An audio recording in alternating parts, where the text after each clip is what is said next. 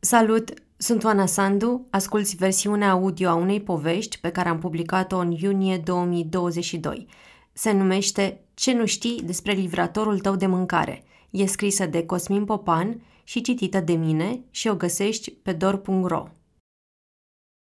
Cu 15 minute înainte să intru în tura de 3 ore, rezervată de la ora 18, trebuie să fiu logat în aplicație. Să am bateria telefonului încărcată și să fiu deja pe bicicletă, în direcția McDonald's-ului din piața Mihai Viteazu. E început de vară, 2021, dar temperaturile în Cluj sar deja de 30 de grade, așa că aleg să lucrez seara când se mai lasă răcoarea. Aș fi spus pas dacă știam că va fi așa de cald, dar acum e prea târziu. Nu mai poți anula o rezervare cu mai puțin de 24 de ore înainte de a începe munca de livrator. Dacă nu mă grăbesc să fiu la McDonald's înainte de 18, algoritmul detectează că sunt în centru. Îmi aloc o comandă de la șaurmerie din apropiere și aproape sigur mă trimite direct în Zorilor, dealul care urcă abrupt din centru spre partea de sud a Clujului. O să încerc să-mi protejez cât pot de tare picioarele de pante abrupte, dar știu că nu o să am scăpare, pentru că algoritmului prea puțin îi pasă că sunt pe bicicletă. Telefonul prins de ghidon scoate un bip. Prima comandă pe care o primesc, imediat ce se face fix, de la McDonald's, cum intuiam. Aplicația îmi promite 8,7 lei pe comanda asta, dar de aici trebuie să scad comisionul firmei partenere, taxele la stat și orice altă cheltuială fac, la un moment dat, cu întreținerea bicicletei mele. Tot rămân cu vreo 5 lei și ceva. Lanțul de fast food-uri e printre cele mai solicitate pe aplicațiile de livrat mâncare la domiciliu, iar în piața Mihai Viteazu, oricum, nu prea mai sunt alte restaurante.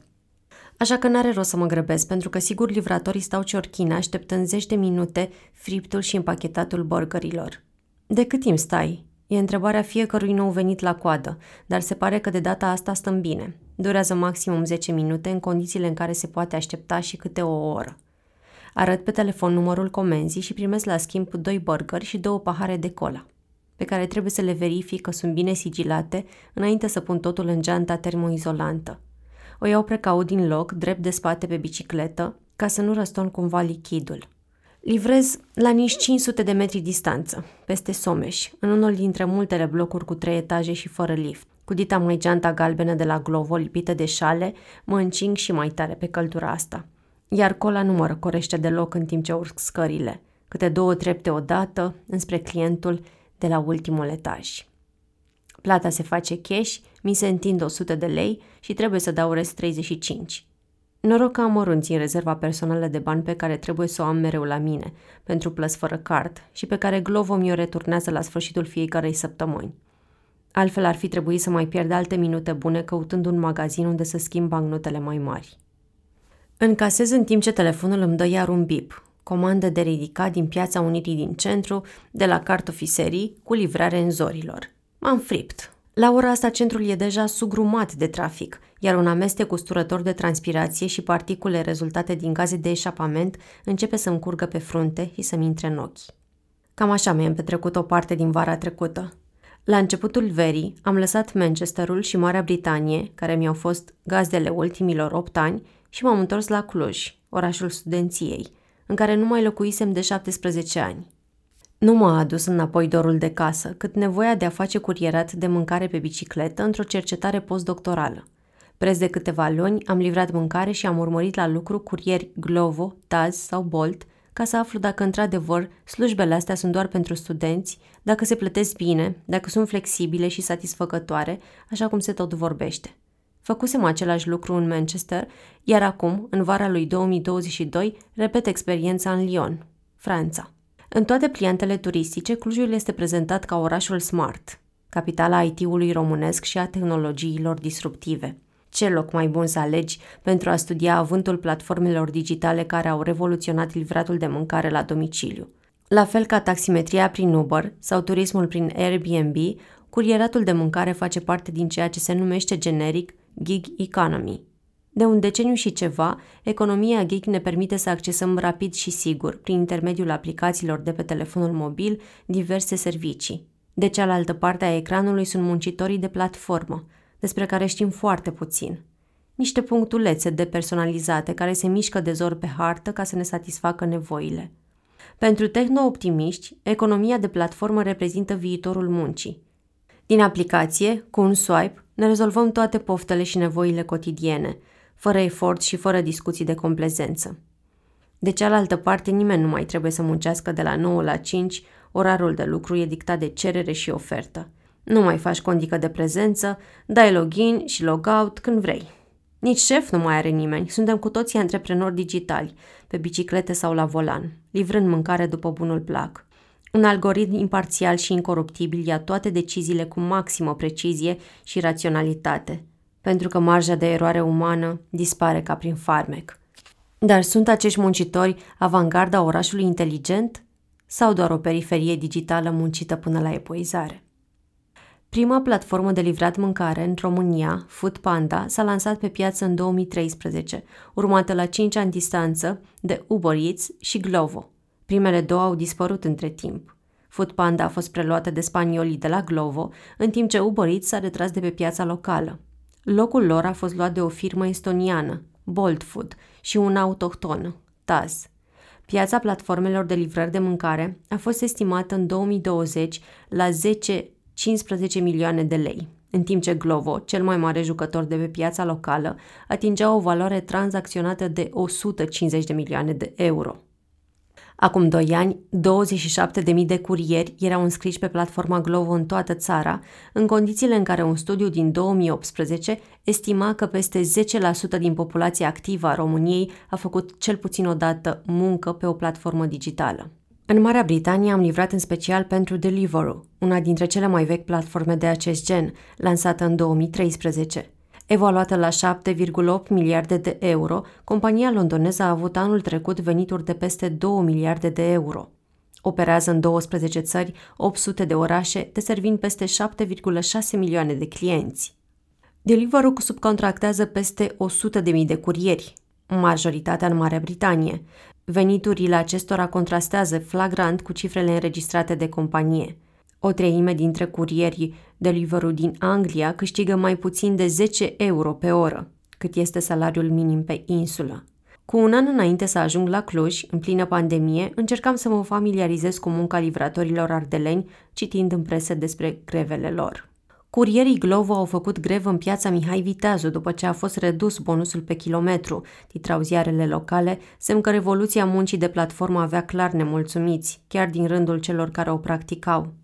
În jur de 100 de curieri dintr-un total de aproape 1000 câți operau în Cluj în 2020 s-au delogat din aplicație în speranța că sumele primite pe comandă nu vor fi micșorate. În replică, compania a susținut senin că acești bani vor fi recuperați tot de curieri prin și mai multă muncă. Glovo a promis pur și simplu că le va aloca mai multe comenzi pentru a compensa pierderile. Mai mult, o duzină dintre curierii greviști au avut ulterior conturile permanent suspendate. Dacă totul merge așa de bine și acesta este viitorul luminos al muncii, de ce s-ar plânge totuși acești oameni? La fel ca ludiții, muncitori textili britanici din vremea Revoluției Industriale a secolului al XIX-lea, care au distrus mașinile care le amenințau viitorul, adică războaiele de țesut mecanizate care începeau să înlocuiască munca manuală, acești neoludiți cu grevele lor par să se opună progresului tehnologic. E posibil să aibă dreptate și poate chiar să învingă mașinile și inteligența artificială din spate? Sau vor pleca totuși capul, la fel ca cei de dinainte, în fața tăvălugului nemilos al modernizării și digitalizării? Asta voiam să aflu într-un Cluj care nu mai semăna cu cel al studenției mele. Dacă acum două decenii rar vedeai câte o bicicletă, azi nu doar centrul e înverzit de piste și tot mai mulți își fac curaj pe două roți.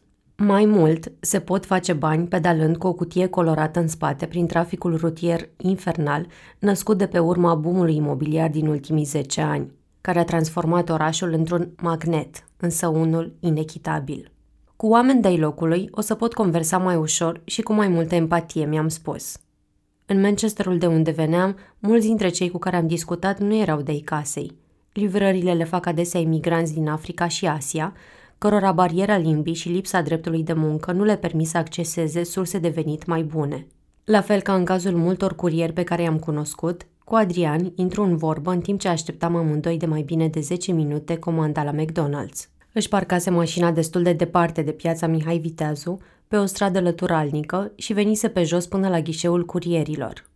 La 8 seara, coada e deja destul de mare, așa că am avut destul timp la dispoziție să ne cunoaștem. Mi-a mărturisit că mă pricep să conving oamenii să vorbească, că am skill de manager și mi-a întins o carte de vizită cu însemnele unei agenții imobiliare, gest care m-a surprins. Adrian e un pseudonim. Toate numele curierilor din text au fost anonimizate. Într-o discuție ulterioară, câteva zile mai târziu, am înțeles că Adrian e născut să fie antreprenor. La 39 de ani și fără o familie de întreținut, are deja o carieră de producător video în spate, construită de-a lungul multor ani petrecuți în Italia, de unde s-a reîntors recent. Bistrițean a ales totuși Clujul, unde miroase că s-ar putea câștiga bine ca agent imobiliar independent. Job de care s-a apucat între timp, dar care nu dă încă roade. Așteptând să-și ia zborul pe piața lucrativă de locuințe, face livrări la Glovo, cu propria firmă parteneră, unde și-a trecut toate domeniile de activitate care i-ar putea fi de folos, producție video, imobiliare, curierat. Susține că viața de livrator full-time pe care o face din vara lui 2020 îl ajută să învețe mai bine orașul, dar și zonele rentabile de pe piața imobiliară. În următoarele șase luni speră să reducă la jumătate cele 10-12 ore de curierat și să dedice restul timpului celuilalt proiect. Totuși, în discuțiile cu potențial clienți de apartamente, omite să menționeze că e și curier. Știe bine că n-ar face cea mai bună impresie. Nu vrea să se afle cum așteaptă plătit cu 10 bani pe minut, 10 de minute după o comandă la McDonald's, pe care o livrează mai apoi 500 de metri mai încolo pentru 12 lei sau cum se joacă de cele și pisica cu poliția locală când parchează ilegal în centru, în față la șaurmerie. În ziua când l-am urmărit 12 ore la muncă, Adrian a fumat mai bine de un pachet de țigări, în parte ca să-și potolească frustrarea celor aproape 5 ore pierdute, așteptând comenzi sau blocat în trafic. Avea în plan 25 de livrări, dar n-a bifat decât 15 și un total de 223 de lei, din care rămâne cu vreo 100 după plata taxelor și a combustibilului. Frustrat și înfometat, la 11 seara mi-a spus Curieratul eu chiar îl consider o perioadă de pasaj. Îmi oferă beneficiile momentului, adică oarecare flexibilitate în program. Cu multe, multe minusuri. Curierii nu-și fac bine calculele. Că ce să facem? Educația financiară pe care o avem ne cam limitează total să vedem dincolo de banul pe care îl primim astăzi în mână. Pe termen lung nu l-aș recomanda ca și job. E doar unul în care mulți, mulți o să-și pape sănătatea în frig și nervii așteptând la McDonald's. Primul curier român de Glovo de care am auzit, înainte să ajung la Cluj, e celebrul Grigore Varlam, un vlogger bucureștean cu aproape 200.000 de abonați la canalul de YouTube. Grigore se filmează cu GoPro-ul făcând livrări pe bicicletă și postează săptămânal înregistrări de câte 20 de minute în care glorifică beneficiile curieratului. Varlam nu lasă loc dubilor când explică cât se câștigă. În 8 ore de muncă fac cel puțin 200 de lei cu bicicleta. Dacă lucrez doar 5 zile pe săptămână, venitul brut lunar ar fi de 4400 de lei fără bacșiși scad taxele la stat și comisionul de administrare și mi-ar rămâne undeva la 3480 de lei net, plus bacșișul care variază între 100 și 150 de lei săptămânal. 3980 de lei pe lună mi se pare un salariu mai mult decât decent pentru România ca necalificat. Și totuși, perspectiva rost pe care o oferă Varlam nu am regăsit-o decât parțial în mărturisirile curierilor clujeni și în propriile observații la fel ca în editările video pe care le face ca să comprime ore lungi de filmare în 20 de minute percutante, adevărurile pe care le emite Varlam sunt de asemenea ciopărțite. În videourile lui nu vedem nici timpii lungi de așteptare, care sunt o rutină zilnică, nici comenzile pentru care ești adesea plătit cu 5 lei și nici de cum 10-12 cât susține el, dar nici intimidările și accidentele de care curierii pe bicicletă au mereu parte în trafic. Cel mai disonant argument al lui Varlam este legat de flexibilitatea muncii. Cu un canal de YouTube efervescent unde încheie diverse parteneriate publicitare și lansează provocări pentru a-și spori audiența, vloggerul sugerează, așa cum o fac și Glovo sau Taz, că jobul de livrator îi permite să deruleze multe alte activități în paralel. Poți să ai tot timpul liber dorit și să colaborezi când consider că este mai bine pentru tine, spun aceste platforme. Când am dorit să testez această flexibilitate pe pielea mea, m-am fript imediat. Am încercat să închei un contract simbolic de o oră pe zi cu una dintre firmele partenere din Cluj. În scurt timp am avut surpriza să constat că flexibilitatea e rigidă și începe abia atunci când te pui serios pe treabă. Glovo, TAS sau Bolt nu te angajează direct și în asta stă tot modelul lor de business. În acest fel, platformele nu plătesc contribuții sociale curierilor, așa că am avut de ales între a înființa un PFA și a mă angaja la una dintre firmele subcontractoare. La fel ca majoritatea curierilor care nu se văd făcând aceste joburi pentru multă vreme, am ales varianta mai simplă a angajării. Au urmat câteva săptămâni în care am învățat adesea de unul singur și clujul pe care îl uitasem, dar și ghichițele aplicației. Fără niciun training propriu-zis și înarmat doar cu acces la un centru de ajutor online, pe care, la fel ca mulți colegi noi, n-am avut răbdare să-l accesez în detaliu, am intrat în pâinea Glovo. Mi-am dat încet încet seama, cu frustrare și neliniște, de tot felul de lucruri de care habar n-aveam până atunci. Că plățile clienților sunt și card și cash, așa că trebuie să port tot timpul bani la mine. Că banii din aplicație nu sunt banii din mână și că firma își ia la rândul partea leului. Că dacă refuz mai mult de trei comenzi, mi se blochează aplicația pentru restul orelor de lucru rezervate pentru ziua respectivă. Și tot așa. După o lună în care lucrasem 5-6 ore în fiecare săptămână, în aplicație se adunaseră 659,98 de lei. Doar că după plata contribuțiilor sociale și a comisionului firmei, m-am ales cu doar 191,84 de lei. După nici o lună la patron, aveam și datorie la firma parteneră și, surpriză, contul de Glovo suspendat – după plata comisionului către firmă, adică 8,5% din venituri, a taxei de aplicație, între 1,5 și 3,5 lei pe săptămână, și a impozitelor pentru sănătate și pensie, alți 100 de lei săptămânal, reținuți de asemenea din salariu de către firma parteneră, m-am trezit nu pe plus, ci pe minus. Mai precis, în a patra săptămână, în loc de plată, am constatat că datoram firmei 14,79 de lei. De cealaltă parte, după o lună de vacanță pe timpul verii, Glovo mi-a închis pur și simplu contul, fără preaviz. Când am sunat să aflu ce s-a întâmplat, reprezentanții firmei m-au anunțat senin că am fost dezactivat pentru inactivitate, deși această informație nu este publică nicăieri. După două ore de așteptare și discuții telefonice cu firma parteneră, contul a fost în fine repus în drepturi. Păi și cu flexibilitatea cum rămâne? Cel mai bine pe Zoom. Pentru mine e mega complicat să stabilesc întâlniri pentru că fac zilnic naveta la Cluj.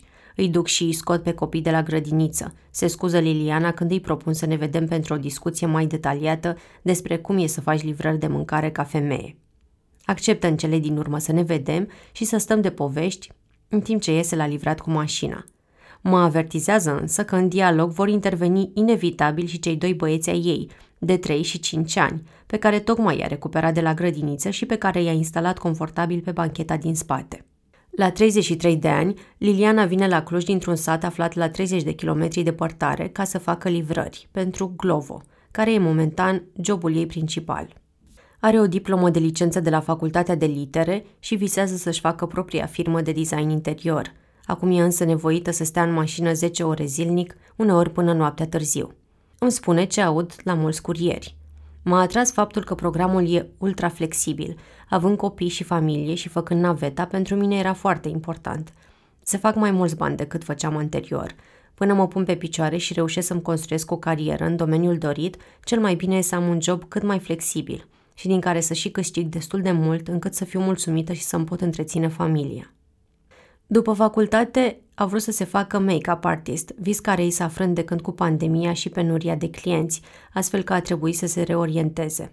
Au urmat câteva joburi stresante și prost plătite prin call center-uri, șase luni într-o benzinărie, după care a venit curieratul.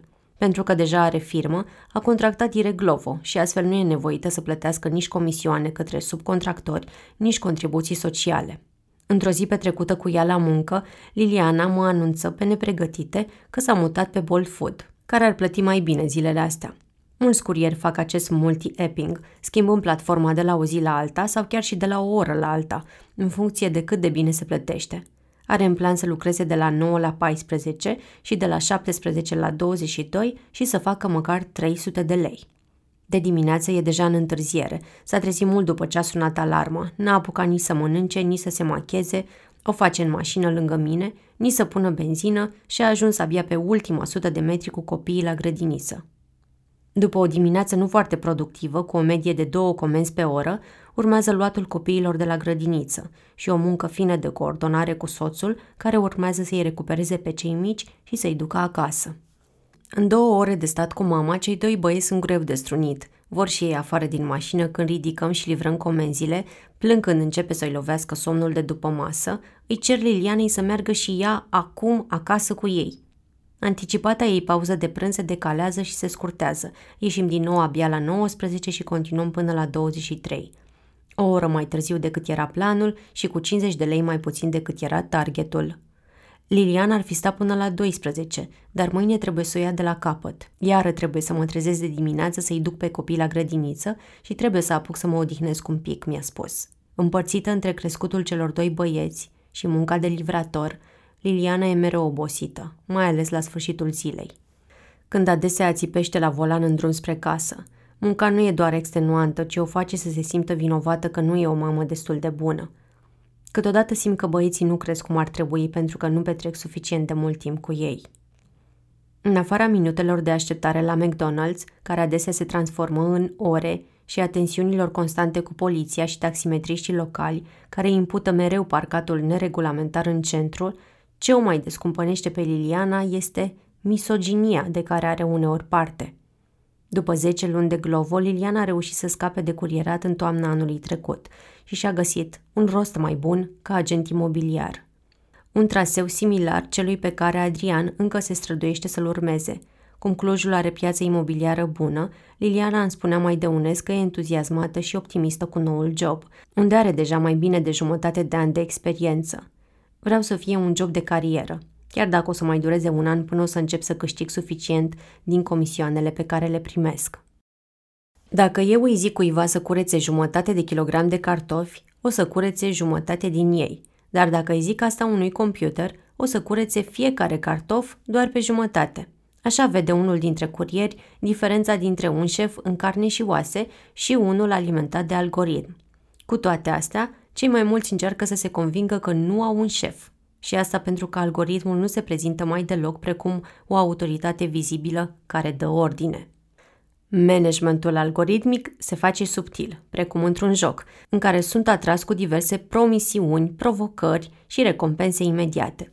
Notificările din aplicație mă îmbie regulat să intru în cont și să mă apuc de treabă, pentru că sunt multe comenzi ce așteaptă livratori și implicit șanse mai bune de câștig. De îndată ce am demarat sesiunea, mi se alocă o comandă însoțită de o etichetă cu câștigul pe care îl voi încasa. Găsesc clientul, livrez și, sub privirea mea lacomă, se adună de la oră la oră un câștig total, tot mai promițător. Când simte că sunt nemotivat, același algoritm mi amintește subtil că dacă mai livrez 5 comenzi peste cele 15 pe care le-am livrat azi, voi lua negreșit bonusul săptămânal de câteva sute de lei. Telefonul îmi afișează zilnic provocări și nu reușesc nici cum să schimb setările aplicației ca să nu le mai primesc. Join our new challenge. Play along to earn extra money and put your skills to the test. Cum am tot ignorat jocul, într-una dintre zile am primit chiar un telefon de la un reprezentant Glovo. Era dornic să știe dacă nu sunt interesat de oferta pe care o știam deja. Dacă fac 10 comenzi în fiecare zi timp de o săptămână sau 5 zile, primesc un bonus de 50 de lei. Tehnicile acestea poartă numele generic de gamification, care se traduce prin aplicarea de elemente specifice jocurilor, adunat de puncte, competiție cu ceilalți, reguli asemănătoare jocurilor, în alte domenii de activitate, în cazul de față, muncă. Jocul de avați ascunsele are ca scop nu doar să motiveze într-o manieră subtilă muncitori care altfel ar fi greu de strunit de la distanță, ci la fel de important să ascundă cât mai abil relația de subordonare care există între platformă și curieri. Regulile după care funcționează aceste joculețe le par de multe ori cu sute coața albă curierilor, care adesea nu se încred în dreptatea oarbă a algoritmului. Dacă inteligența artificială e atât de deșteaptă, de ce se comportă precum un arbitru corupt, se întreabă Liliana, care dă vina pe subiectivitatea algoritmului pentru un bonus ratat – mai aveam nevoie de o comandă ca să ating bonusul. Prima dată când s-a întâmplat era ora 12 fără un sfert. La ora 12 se încheia perioada de bonusare. Nu a fost nici prima, nici ultima oară când am finalizat la fără un sfert și mi-a mai intrat comandă. și atunci nu mi-a mai intrat nicio comandă.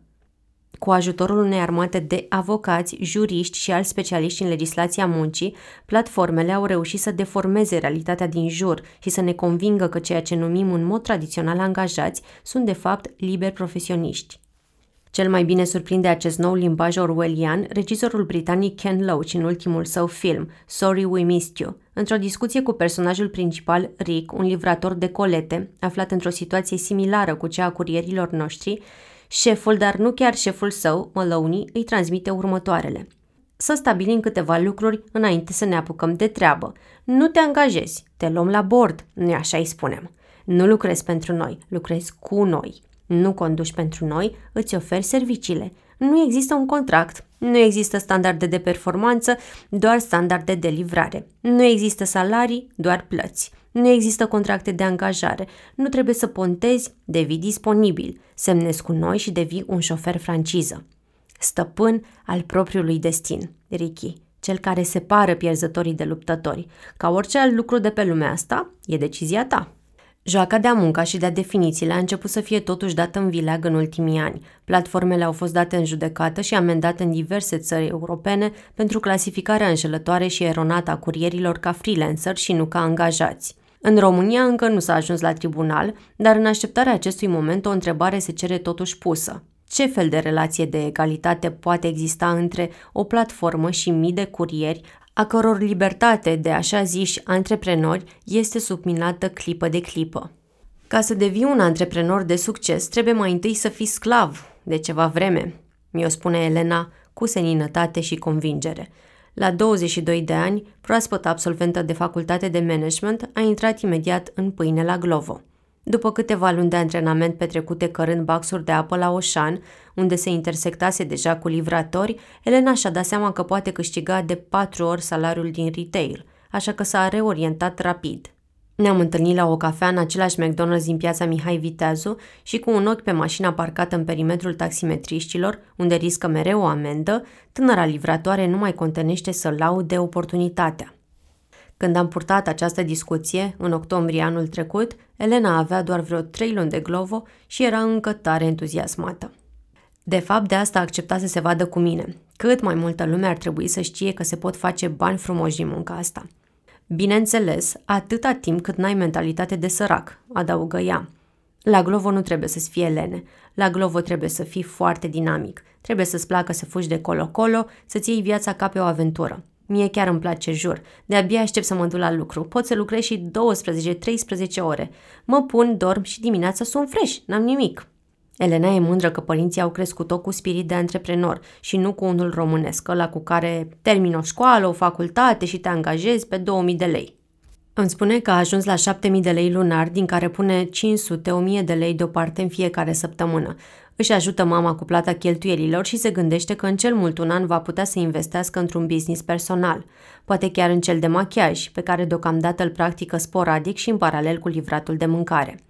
Pe măsură ce o ascult, încep să descoper fracturile de logică pe care le face în ciuda entuziasmului. Pe de o parte, Elena nu are nici cea mai mică înțelegere față de prietenii ei care se plâng că n-au bani și cu care petrece tot mai puțin timp. Am multe prietene care spun, vai că slefteră. Le-am spus de Glovo. Nu am mașină sau dacă am mașină, păi n-aș vrea să lucrez atât. Păi și atunci de ce mi te plângi? De undeva trebuie să începi.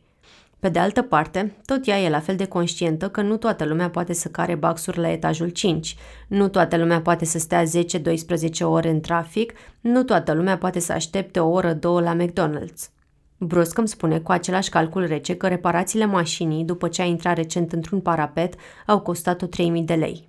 Lucrase deja zeci de ore consecutiv când odată cu festivalul Antold, Glovo a sporit plata curierilor pentru a-i atrage la muncă. Banii i-au luat ochii și a țipit la rândul la volan. Ca tot omul, când te capezi la bani, mai ales acum pe pandemie, am zis, hai că mai pot. Șase luni mai târziu am vorbit iar. Optimismul debordant o părăsise.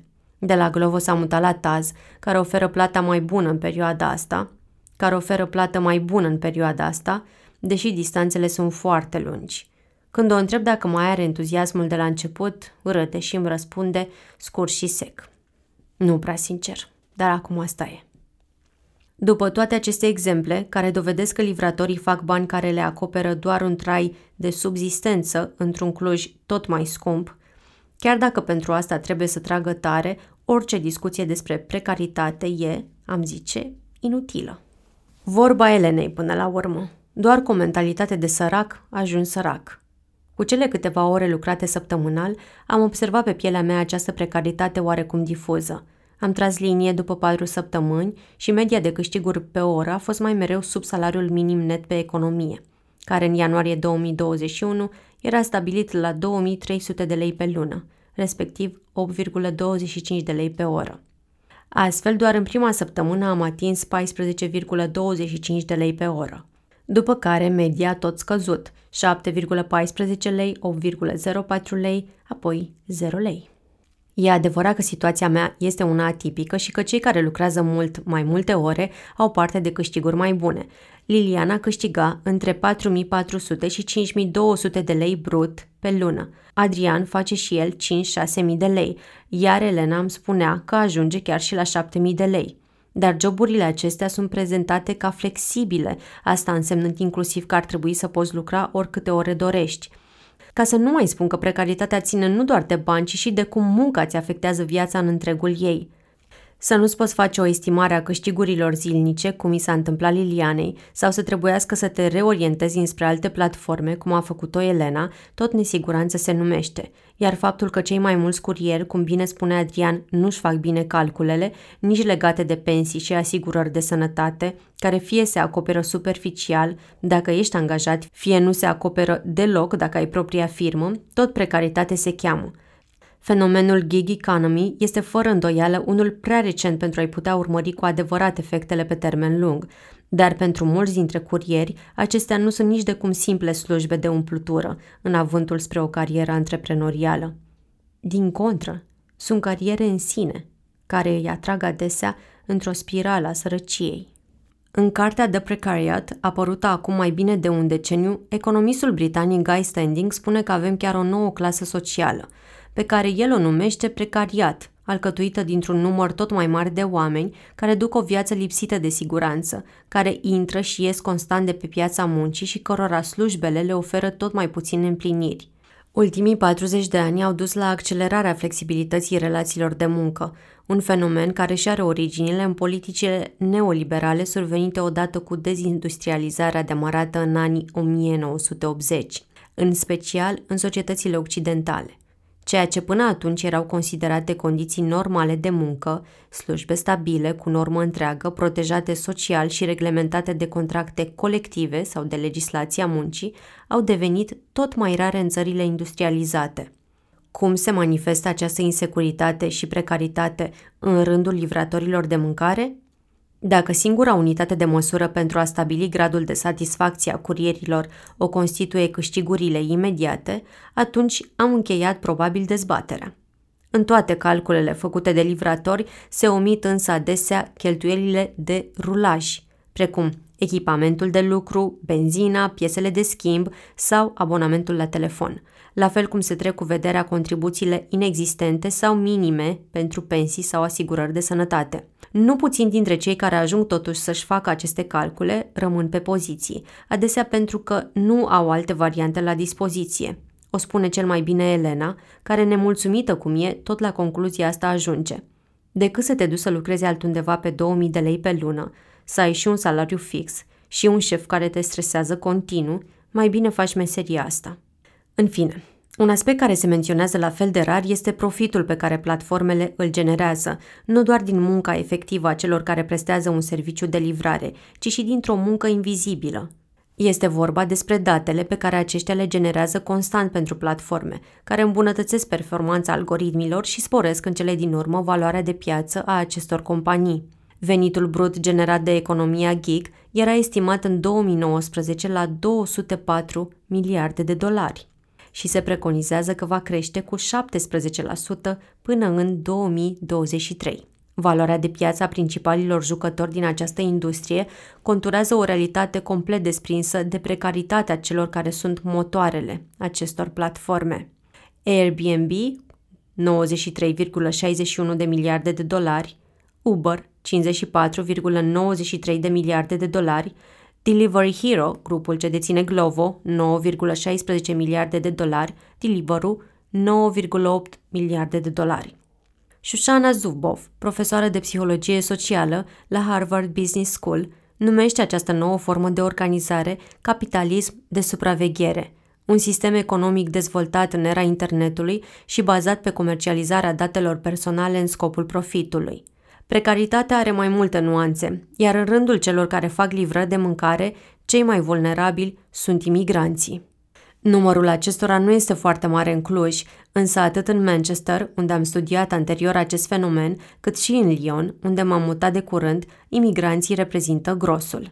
Bariera lingvistică și lipsa de înțelegere a birocrației țării gazdă le îngreunează atât accesul la slujbe mai bine plătite, cât și posibilitatea de a-și apăra drepturile în fața abuzurilor. Pentru cei care vin din zone de conflict sau afectate de încălzirea globală, episoade traumatice îngreunează și mai mult adaptarea în noile țări.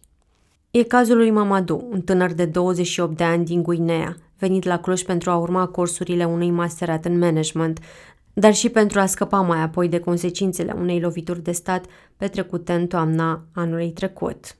În 2020 a plătit 3.000 de euro unei agenții care i-a intermediat călătoria într-o țară despre care nu știa nimic și unde i s-a promis totuși că va studia în franceză.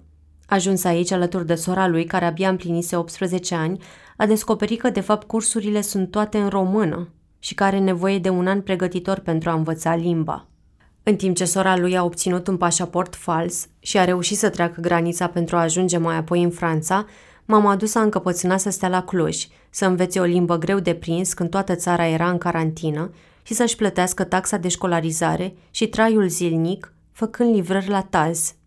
Aflat încă în vacanța de vară, când ne-am întâlnit prima dată, mi-a spus că acum poate lucra mai mult decât în timpul anului universitar, când se limita la 3-4 ore zilnic, astfel că ajunge să câștige chiar și 5.000 de lei pe lună. Banii se duc la fel de repede cum vin, pentru că lunar trebuie să pună câteva sute de euro deoparte pentru diverse cheltuieli și datorii, o taxă anuală de școlarizare de 3.000 de euro, o datorie, 100 de euro trimiși lunar familiei rămase în Guinea. În Africa, când ai mei spun că fiul lor e în Europa, asta e mare lucru. Lumea crede că sunt o mașină de făcut bani. Dar eu simt exact contrariul, îmi spune el. Incidentele de rasism de care a început să aibă parte l-au făcut încet încet să se întrebe dacă a nimerit în țara care trebuie. Când ies din casă la livrări, toată lumea se uită la mine. Ia uite, un negru. Sunt frustrat, stau și mă întreb. Cine m-a trimis aici? De ce mi-am lăsat în urmă părinții? De ce am venit într-o țară unde mi expiră permisul de ședere? Uneori când livrez, oamenii deschid ușa și îmi spun să nu-i ating, să las mâncarea jos și să plec. În luna ianuarie acestui an n-am mai rezistat nici în frig, nici în sărăcie, nici cu gândul că sora lui e singură în Franța și a încercat să treacă granița spre Ungaria. Fără drept de deplasare în spațiul Schengen, a fost prins și reținut pentru a fi deportat în Guinea. Chiar în timp ce scriu aceste rânduri, e încă într-un centru de primire a refugiaților în Timișoara, în așteptarea unui verdict. A făcut o cerere de azil motivând că o lovitură militară de stat recent petrecută în Guinea iar pune viața în pericol odată repatriat. Deși sper că Mamadu va primi aviz favorabil cererii de azil, cert este că de peste trei luni viața lui este suspendată în timp. La începutul lunii mai, Tribunalul Timișoara a amânat luarea unei decizii până la mijlocul lui iunie, prelungind agonia lui Mamadu și dând totodată pe față dublul standard Vezi refugiații ucraineni și lipsa totală de umanitate a politicilor migraționiste românești și europene. În conversațiile sporadice pe care le avem, îmi spune că acum nu poate ieși în oraș decât un număr limitat de ore în fiecare zi și că s-ar întoarce oricând să facă livrări la Cluj. Vrea ca tot coșmarul acesta să ia sfârșit și să poată fi liber. Aici, în Guinea, oriunde se va putea. Dincolo de legătura emoțională pe care am creat-o cu Mamadu, Astfel de mobilizări sunt necesare pentru a ne face tuturor și munca și viața mai demne. Un aspect care m-a surprins totuși în lunile petrecute alături de curieri ține mai puțin de latura strict economică a sărăciei și mai degrabă de una relațională sau socială. Solidaritatea nu este la mare trecere nici în rândul celor care sunt deja colegi. Ponturile despre o funcție neștiută a aplicației sau avertizările că poliția taie amenzii mănășturi sunt informații pe care curierii și le oferă în conversațiile de pe grupurile de WhatsApp, sau în discuțiile amicale, așteptând o comandă. Însă ele nu țin de solidaritate. Grevele sau protestele care ar putea îmbunătăți substanțial munca sunt adesea subiecte tabu în rândul curierilor. Sunt dezinteresați, neîncrezători sau de-a dreptul ostili când îi întreb de posibilitatea unei greve. În contextul creșterii prețului la carburanți din ultimele luni, chiar și când lucrează full-time, unii curieri trebuie să vină cu bani de acasă. Asta li s-a întâmplat celor din Bacău, care au decis într-un târziu și poate în premieră în ultimii ani să organizeze o grevă împotriva Glovo în luna aprilie acestui an. La fel ca în alte orașe din România, Sibiu în 2020, Bistrița în 2021, Iași în 2022, unde glovorii au ieșit sau au anunțat că vor ieși la protest, apele s-au liniștit după maxim câteva zile. Ca de fiecare dată, lipsa de solidaritate a făcut ca prea puțin să se delogheze pentru a afecta semnificativ activitatea companiei. La 65 de ani, Sebastian e trecut și prin viață și prin destule multinaționale ca să știe ce ar face o grevă să meargă – Crede că organizarea la locul de muncă e dificilă când ești așa neorganizat, fără să ai un sindicat, să începi să ai organizare, să pui pe cineva care să studieze niște lucruri, să aibă deja o relație cu multinaționala asta. Dar la faza asta de, de bandadă nu e nicio șansă, nu mai îți pierzi jobul. Pe de altă parte, nici măcar o masă critică n-ar face diferența, crede Elena. Și dacă faci o grevă, ești dat afară pentru că oricând o să fie altul care e dispus să facă meseria asta pentru că are nevoie de bani. În primăvara lui 2020, când au ieșit să protesteze, livratorii clujeni au fost întâmpinați de un public ostil, descătușat în comentarii pline de ranchiună pe site-urile de știri care anunțau greva. Cei care au mers la Glovo nu au fost trimiși acolo de nimeni, s-au dus de bunăvoie. Nu vă convine, mai sunt două milioane de șomeri la poartă. Se deschid casele de pariuri, vă puteți întoarce liniștiți la activitățile pe care le prestați înainte. Livratorii de mâncare primesc și de prea multe ori reproșuri și mustrări. Sunt la ordinea zilei reproșurile clienților că mâncarea întârzie sau e rece, deși adesea vine e a restaurantului sau a aglomerației în trafic. La fel cum mulți nu apreciază cu un bacșiș efortul de a livra pe bicicletă pe ploaie sau urcând la deal, sau cel de a urca scările la etajul 5 cu 20 de litri de apă în spate. La ore târzii, curierii au parte inclusiv de abuzuri verbale, după cum relatează Vlad interacțiunea telefonică cu un client. A scris adresa greșită, cred că era beat. L-am sunat să-mi zic adresa corectă și a început să mă înjure. Și le-am scris celor de pe cet că eu nu mai duc comanda și să o dea altcuiva. Odată mi s-a întâmplat chiar mie să fiu apostrofat de un client căruia i-am încasat banii cash înainte să-i dau mâncarea. Că pasă mite, nu am maniere. Primarul Clujului Emil Box a dovedit la fel de indiferent la problemele de fond al acestor curieri precari, când a declarat senin în vara anului trecut că vrea să interzică accesul lor în centru. Chiar dacă încă n-a făcut-o, amenziile luate constant de livrator de la poliția locală când sunt în centru transmit un semnal clar că prezența acestora nu este deloc binevenită. Acestea sunt, am spune, cazuri izolate de reavoință, indiferență sau pură ignoranță, dar ele spun multe despre lipsa de solidaritate față de acești lucrători. La rândul lor, nu puțin curiere ajung să țipe sau să agreseze personalul muncit până la istovire de la McDonald's sau de la supermarket. Motivele sunt mereu aceleași. Timp îndelungați de așteptare după comenzi sau comenzi distribuite greșit și au un numitor comun. Business-uri care refuză să angajeze mai mulți muncitori pentru a deservi fluxul considerabil de curieri care le trece zilnic pragul. Alte ori, curierii jignesc dacă nu pe față, că dă rău la rating, atunci pe grupuri de WhatsApp. Clienți cu slujbe adesea la fel de precare, al căror orar infernal nu le permite nici să-și gătească propria cină. Clienți care comandă de la distanțe foarte mici sau care solicită în mod expres să li se livreze mâncarea la ușă sunt adesea considerați leneși, ignorându-se potențiale incapacități fizice sau lipsa de siguranță pe care cineva o poate resimți ieșind din casă la o oră târzie. Empatia nu pare să funcționeze în nicio direcție, nici între curieri, nici către curieri, nici dinspre curieri. Într-un fel, viața bate filmul. Mulți dintre cei care scriau deja despre fenomenul gig economy o făceau optimist și romantic, privind încrezător la protestele ultimilor ani. Cu acest gând am pornit și eu cercetarea. Într-adevăr, această industrie pare să fi dospit cele mai multe proteste la nivel mondial – un total de 324 în perioada ianuarie 2015-iulie 2019.